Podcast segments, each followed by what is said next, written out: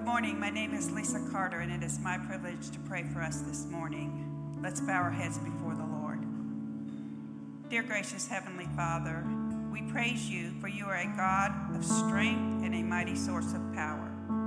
We come before you this morning, asking you to reveal yourself and empower us with your grace and mercy. Let us set aside time for you, Lord, making our relationship with you a priority. Let us choose you first today, O Holy God, blessing you with our attention. Let us center our hearts in your presence now, keeping our minds focused on you. And let us wrap ourselves in the light of your word, standing and declaring your truth. And as we continue our series this morning, Father, would you remind us to seek you first rather than man? Would you remind us to come to you boldly, laying our petitions at your feet? Would you remind us to come with confidence, waiting with faith-filled expectation? And would you remind us to come to you in humility, fearfully exalting you above all? Through your Holy Spirit, Father, leave us breathless, captivate us, enlighten us, and shape us. Take our hand and show us the way according to your will.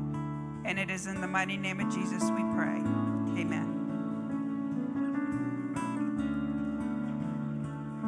I'm feeling led to declare this over you this morning. No weapon formed against you shall prosper. I don't know who this is for, but I feel this heavy in my spirit this morning.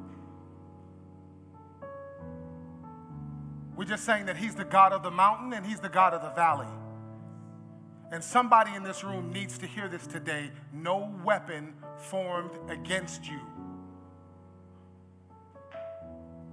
shall prosper. No weapon, no discouragement, no disappointment. I don't know what the weapon is for you, but I'm feeling led in this moment to declare to somebody in this room, no weapon formed against you shall prosper. Amen? Amen. You may be seated. Good morning, everybody. Happy Sunday. Thank you for being with us today, and thank you to Lisa for praying for us this morning. And thank you, Lisa, for also being such a warm and welcoming presence on our campus every Sunday. Special welcome to those of you who are joining us for the first time. My name is Rodney. I'm one of the pastors here at New City. We're grateful you chose to spend today with us. We are now entering into week three of our sermon series, Let Us Pray. And I hope that it's been as much of a blessing to you as it has been for me so far. I'm, in, I'm enjoying our journey together. In nineteen fifty-two, Albert Einstein was asked a question from a Princeton doctoral student, and the question was this: what is there left in the world for original dissertation research? To which Albert Einstein answered, find out about prayer. Somebody must find out about prayer. And so over the last couple of weeks, we've been, we've been talking through and processing that question, what is prayer? We've been talking about that over the last couple of weeks. We mentioned at the start of the series, and we'll mention it throughout, that prayer is about relationship. Prayer is about relationship. Prayer is our conversation with God. You may remember a quote we shared by David Paulison that says, prayer is meant to be the conversation where your life meets your God. Prayer is meant to be the conversation where your life meets your God.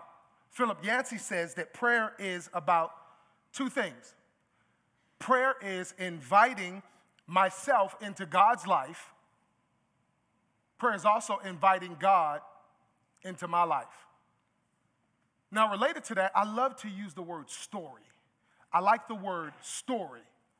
So for me, through prayer, I am inviting myself into God's story, and I'm inviting God into my story, because it's all connected, right? It's all connected. Your life and my life, they're meant to be a beautiful love story of redemption, restoration, and renewal made possible through a relationship with Christ. And prayer not only helps us to realize that, but it also helps us to live our lives in response to that. Prayer helps us to live our lives in a way that reflects this beautiful love story in the midst of a lost, confused, hurting, and a dying world, a world in need of love, direction, hope, and peace.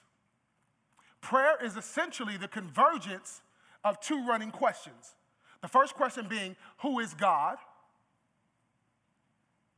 A W Tozer says the first, the most important thing about you is the first thought you think when you think about God. And the second question is, who am I? Who am I? I mentioned this last week, but we talked about the fact that prayer is where we find out more about who God is and more about who we are. But it's interesting that one of the things that many of us hate the most, conflict, is one of the very things that helps to bring clarity to both of those questions. Who is God and who am I? I'll share this in more detail next month as I share a bit of my story, but it was in one of the toughest seasons of my life that I learned the most about who God is and who I am. In other words, the conflict in my life at the time forced me to my knees in ways that the conveniences in my life could never do. And if we're honest, there are many times when we're confused about either who God is or where God is in our situations and in our circumstances. And many of us are confused about who we are because we're confused, we've confused who we are with what we've done or what we've been through.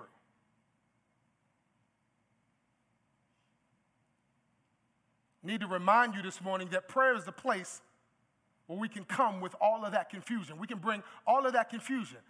We talked about prayer being the place where we can come messy. We don't have to come polished or perfect. In fact, C S Lewis said, in prayer, we must lay before him what is in us, not what ought to be in us. I love that quote. And last week we looked at the Lord's Prayer as we talked more about what prayer is. And it's interesting as we begin to dive into our message today, it's interesting that Luke records the narrative of the Lord's Prayer right before this familiar story that you may be uh, familiar with in Luke chapter ten. Verses thirty-eight through forty-two, he goes, Jesus is going to visit Mary and Martha. He's going to visit Mary and Martha, and, his, and him and his disciples are continuing in to Jerusalem, and they come to this village where they meet Martha. And Martha welcomes them into her home. And her sister Mary sits at the Lord's feet listening to what he taught. But Martha, if you remember the story, she is distracted by the dinner that she's preparing and all the things that she's doing. And she comes to Jesus and she says, Lord, doesn't it seem unfair to you that my sister just sits here while I do all the work? Tell her to come. Tell her to come and help. Now, let me pause and say this. Where I'm from, we call that a tattletale. Martha is the tattletale. How many of you were, were the tattletale, was a snitch in your family? So yeah, somebody in this room was was the snitch. Now, now, y'all don't tell my wife I told y'all this, but y'all know that Jacqueline is one of nine. So Jacqueline was the tattletale in her family. Now, this is between us now. She was the tattletale in her family. She was the snitch. Now, Jacqueline is number six of nine. And so Jacqueline's parents had three girls and six boys. So they got into all kinds of things, particularly the boys. They got into all kinds of things. So it's interesting to me today to hear her siblings tell the story of how Jacqueline was such a tattletale. And I love it. They would say whenever they were cutting up, they would look at Jacqueline and she'd be standing like this, tapping her foot. And the only thing she would say is, mm-hmm, I'm telling. And so we see that happening here with Martha, but watch this. Here's what Jesus says to Martha in verses forty-one and forty-two. Here's, here's his response to her. The scripture says, "But the Lord said to her, 'My dear Martha, you are worried and upset over all these details. There is only one thing worth being concerned about. Mary has discovered it, and it will not be taken away from her.'" Now watch this. Martha was busy, but Mary was present. Martha was busy, but Mary was present. And this reminds me so much of how I live, so much of how we live. Because sometimes we become so busy, we become so concerned with Christian activities and the troubles of this life that we forget to be attentive to Christ. We forget to be attentive to what it is that God is doing. Because in the midst of everything that's going on, what I'm learning that even in all of that, God is still working. And so right after this story, in Luke chapter ten, at the beginning of Luke chapter eleven, verse one, the scripture says that Jesus was praying in a certain place. And as he finishes praying, one of his disciples comes to him and he says, "Teach us how to pray. Teach us to pray." And so as we continue to talk about prayer today, I want to start with this question. How does God answer prayer? How does God answer prayer? Now, I want to I want to give this disclaimer. Like, we're not going to get super deep with this this morning. I heard a pastor say a couple days ago that God answers prayer through ideas and people, right? But but my focus this morning is, is more generally speaking, right? How does God answer prayers? The first way he answers prayers is with a yes, right? The first way that God answers our prayers is with a yes. Let me show you First John uh, chapter five, verses thirteen through fifteen. They say this, "I have written this to you who believe in the name of the Son of God, so that you may know you have eternal life." Now, I need you to lock into verse fourteen. Sit up, get your back straight, lean forward. Verse fourteen, this is, we talked about this last week. He says, "And we are confident that he hears us whenever we ask for anything that pleases him." He says we are confident that he hears us. How many of us are confident that God hears us when we pray? That struck me when I read this. How many of us are confident? He says we're confident that he hears us whenever we ask for anything that pleases him. What pleases him? What pleases him? His kingdom, right? His will being done on earth as it is in heaven. Verse fifteen says, "And since we know he hears us when we make our requests, we also know that he will give us what we ask for."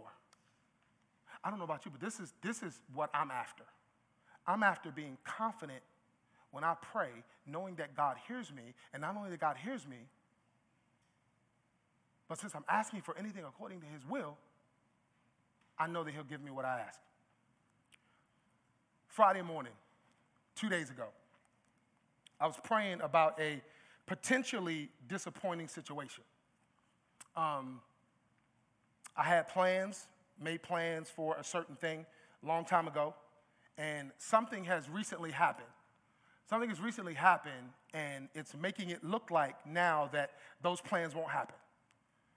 And so I'm praying about this on Friday morning, and I'm trying to remember what I talked about, right? Relationship and reverence. I'm trying to, I'm trying to practice what I preach, right? And so as I'm, as I'm praying this, I say to God, I know what my plans are. I know what my plans are, but what is your will? I know what I've planned. I know what I've put resources towards. I know what I'm looking forward to, but God, what is, what is your will?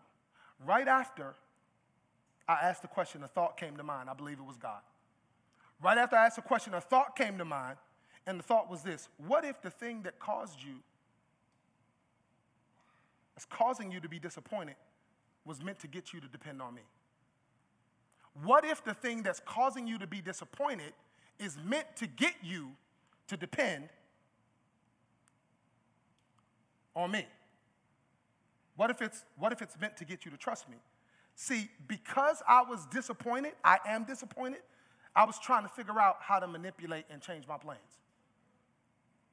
when I'm realizing now that what God is getting me, trying to get me to do, is rather than change my plans, he's trying to get me to choose to trust him. He's trying to get me to choose to trust him. Now, I can tell you today, with all honesty, I'm still not one hundred percent sure what God's will is for this situation. Still not one hundred percent sure. I don't know. As of right now today, I don't know. I am still disappointed. I'm still hoping that things work out the way that I intend, the way that I plan. But I'm realizing more and more that that's not the point. I'm realizing that that's not the point. The point is not to trust him to work out our situations in the way we want him to. The point is, is that no matter how the situation works out, no matter what situation I find myself in, the point is, is that I would trust him, period, full stop. The point is that I would trust him. This is his ultimate will for each of us, that we would trust him. And so as I'm talking to the Lord about this on Friday morning, I, I had this thought and I had this realization. And it literally changed my perspective. Now, while I still would like for my plans to go through, God met me where I was. He met me where I was. And he reminded me that it's a privileged position to be able to depend on him and to trust in him, as opposed to begging for my will to be done. But now, listen to this. All this made possible by an invitation. All of this made possible by asking God, what is your will? All of it made possible by following what Jesus taught when he taught us how to pray. He taught us to surrender and to submit. And as much as my heart's desire is for my plans, I'm learning to give God my heart and give him my plans in exchange for his will. So God answers prayers with a yes sometimes, but I'm realizing that God answers prayer, more prayers, with a yes than we realize. God answers more prayers with yes than many of us realize. Only God may answer it in a different way than you asked. God answers yes, but it shows up packaged in purpose rather than preference. This is what I'm learning. When I moved to Charlotte, my prayer was for greater fulfillment, was for greater fulfillment.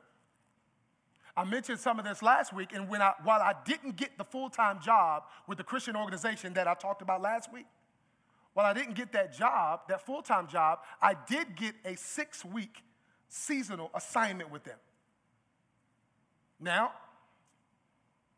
while I was mad that instead of getting the full-time job, I got a six-week assignment, and I talked to God about it. We had a conversation about it. We did. You ever had that kind of conversation with God? I said that. I'm good enough. I, this, this is what I did right here. I'm good enough to get a six-week assignment but not the full-time job?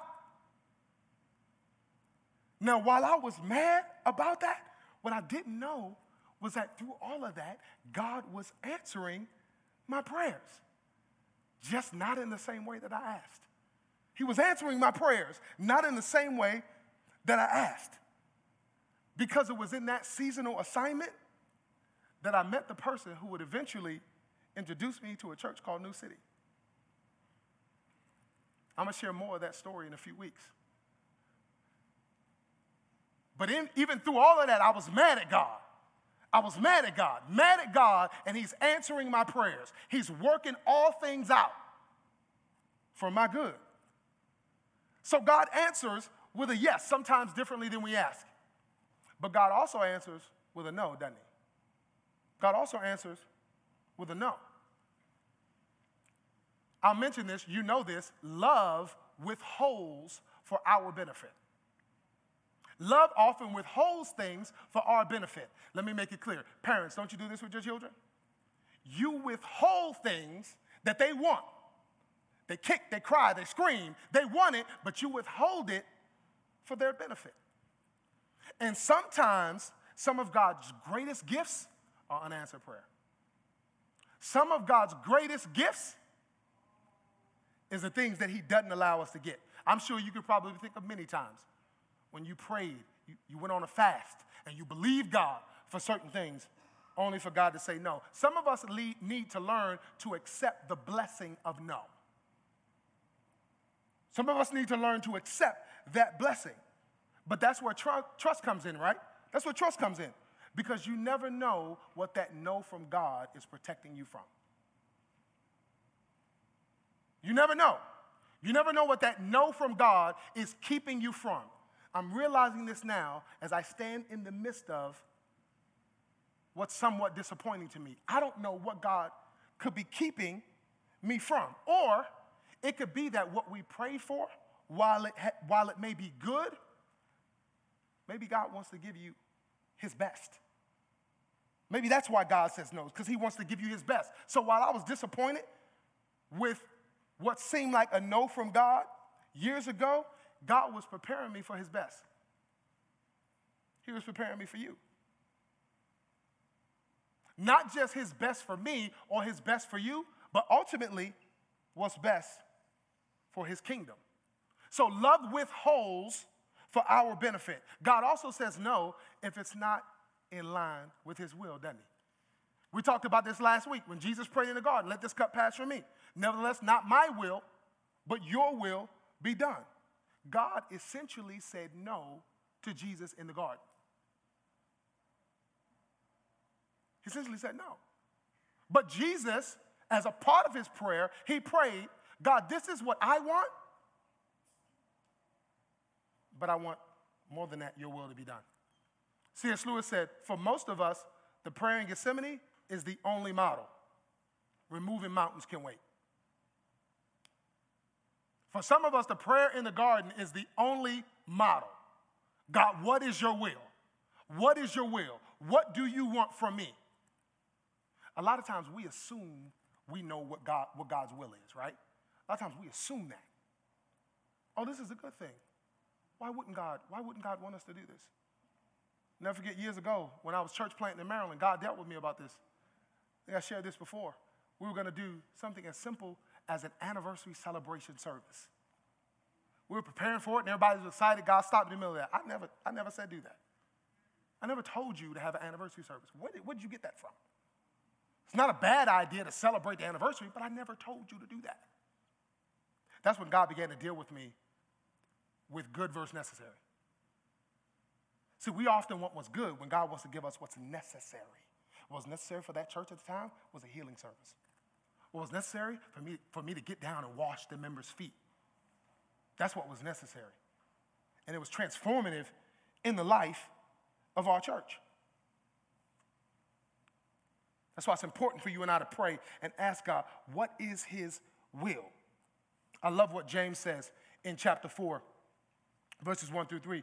It says, what is causing the quarrels and fights among you? Don't they come from the evil desires at war within you? You want what you don't have, so you scheme and kill to get it. You are jealous of what others have, but you can't get it, so you fight and wage war to take it away from them. Yet you don't have what you want because you don't ask God for it. And even when you ask, you don't get it because your motives are all wrong. Praying religious prayers. You want only what will give you pleasure. We talked about this last week. Religious prayers are more centered around self than they are God. Even a good thing at the wrong time causes God to respond with a no or a wait. So sometimes God answers with a yes, other times God answers with a no, and sometimes God answers with a wait. Tom Petty had a song out that says, waiting is the hardest part, right? But what I'm learning is that waiting time is never wasted time with God. Waiting time is never wasted time with God. Please believe that while we are waiting, God is working. While we are waiting, God is working. And the most important work he wants to do is in you. We're so focused with wanting God to work out our situations and our circumstances. But God wants to do the work in us. We see that in Paul, right? When he begged God three times, God, get this thorn, get this thorn out of my flesh. Take it away from me. God never changed the situation, did he? Never changed the circumstance. But what did change was Paul's perspective, right? He went from begging God three times, get this off of me, get this out of me, to God, I'm grateful. His posture changed from give me to glory. God, I glorify you in this. And I don't know about you, but that's my story. While I was waiting for God related to greater fulfillment, he was preparing me to receive what I had been praying for. He was preparing me for you. Again, I'm going to share this story in detail. We're going to laugh. We're going to cry together. God took your boy through some things to get me ready for you. Took me through some things.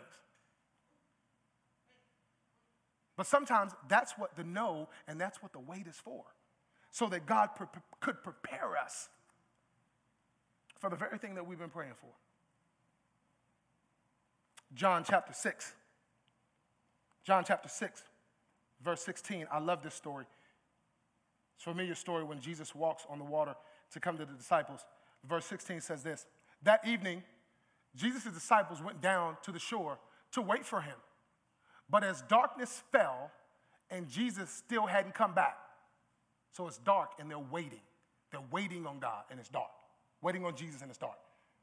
They got into the boat and they headed across the lake to Capernaum. Soon a gale, strong wind, swept down upon them, and the sea grew very rough. They had rowed three or four miles when suddenly they saw Jesus walking on the water toward the boat. They were terrified, but he called out to them, "Don't be afraid, I am here." Then they were eager to let him in the boat, and immediately, immediately they arrived at their destination. This, this is such a good picture of what we do in prayer. It was dark. It was dark. For some of us right now, we're in some dark, disappointing, and discouraging situations. It was dark, and Jesus hadn't come to them yet. They were waiting for him. So what do they do? They decide to take off without him, just like many of us do. We're praying and we're waiting for God. God doesn't show up when we think he should. We take off. We take off without him, without divine direction, without instruction from God. We take off. We do what we want to do. We do what we think is good. We do what we think is best. And while they were in the middle of the lake, a storm came. Inevitably, storms come. But we see a picture of the faithfulness of God in the fact that he met them in the storm. In spite of the fact that they took off without him, he met them in the storm. And watch what happens. The scripture that we just read said immediately they arrived at their destination. Now, for some context, the sea was about seven miles wide. They were three or four miles in, so they were about halfway. The storm comes, and Jesus meets them in the middle of the storm. Now, watch this. When Jesus showed up, the scripture says in a moment, in a moment, he did for them what, what would have taken them hours. In one moment, Jesus did for them what would have taken them hours. Scripture says immediately they arrived at their destination. And he does the same thing for us. What takes us, what takes us hours to do in our own effort. This, this is the power, this is the power of prayer. When we invite God into our stories, when we step into his story, God can do in a moment what would take us a lifetime to do. In fact, he specializes in doing that. But this is the power of inviting God in. And so when I invited God into, into this, this disappointment that, that, that I'm feeling, when I invited God in, he reminded me that this is, this is a privileged position because I get to depend on him. And so as I close, why pray? Why pray? And this is our bottom line today, because God has something better. God has something better. So I'm going to invite you now to stand as we read our foundational text for today. It's found in Hebrews chapter eleven, verses thirty-nine and forty. Hebrews eleven, thirty-nine and forty should also be on the app for you along with the sermon outline. But as we close, I need you to get this picture related to prayer. Hebrews eleven, thirty-nine says this: all these people earned a good reputation because of their faith. Yet none of them received all that God had promised, for God had something better in mind for us, so that they would not reach perfection without us. You may be seated. I need you to hear this as we close this message. What this, what this text is talking about, Hebrews chapter eleven, many of you know, is about our great examples of faith, our heroes of faith. That's what chapter eleven is about. It talks about people like Abraham, Isaac, Jacob, Noah, our heroes of the faith. But in the text we just read, it says that none of them, none of them received all that God had promised. For God had something better in mind for us, so that they would not reach perfection without us. So listen, all of us in this room, we're praying for various things. We're praying for family. We're praying for friends. We're praying for our government. We're praying for work. We're praying for health. We're praying for all kinds of things. And so I want you to be encouraged today, because when God says no or wait, that can be hard. It can be tough. Jacqueline and I are believing God for some things, and it's been hard. It's been tough. God, where are you? What are, what are you doing? This has been our prayer for so long. Where are you? It's difficult. It's hard. I know. I live it. When you're not sure what God is doing, whether he's saying no or whether God is saying wait. But I want you to be encouraged, because all these people in Scripture that we admire, though they had great faith, they were waiting for the Messiah. They were preaching the Messiah. They were waiting for the promise of the new covenant, yet they never physically got to see it. They never physically got to see it. But God had a purpose in that. We just read it, because he has something better. So I want you to be encouraged today. If you're waiting, or maybe like me, you're disappointed with what seems like a no or what seems like a wait, God has something better for you. In fact, God has his best for you. But here's what I'm learning, is that regardless of what the better is that I'm praying for or that I'm waiting on, the ultimate better, hear this, the ultimate better that he has for me and that he has for you is the one thing that will never fade, and that's the promise of his presence. He said, I'll never leave you nor forsake you. And God is teaching me to embrace that as the better. Because the truth is, I don't know how situations are going to work out. I don't know if I'm ever going to get the better that I'm praying for. But what I'm reminded of, and want to remind you of, because though God gives great gifts to his children, the greatest gift has already been given. His greatest gift to you, his greatest gift to me has already been given. Embrace it. There's something better. The something better died on the cross. The something better took on our sin. And the something better wants to meet you in your circumstance. Amen? Be encouraged. God has great things in store for you. I want you to step into the greater that God has by embracing the greatest gift of all, and that's Jesus Christ. Let's pray together. God, our Father,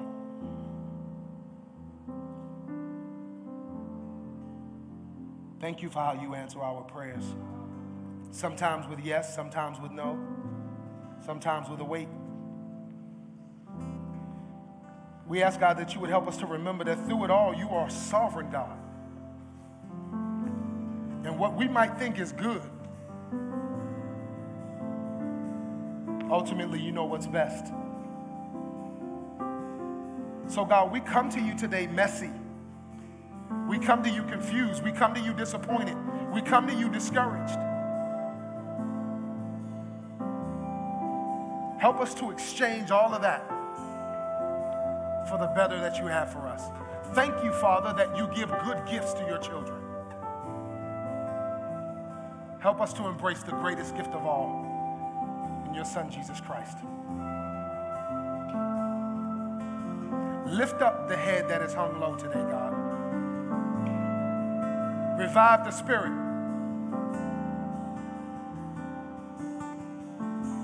That's downcast. Glorify yourself in the middle of our situations, in the middle of our circumstances.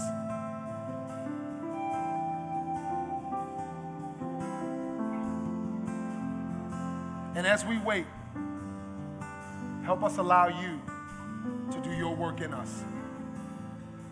What a privilege it is to depend on you. In Jesus' name.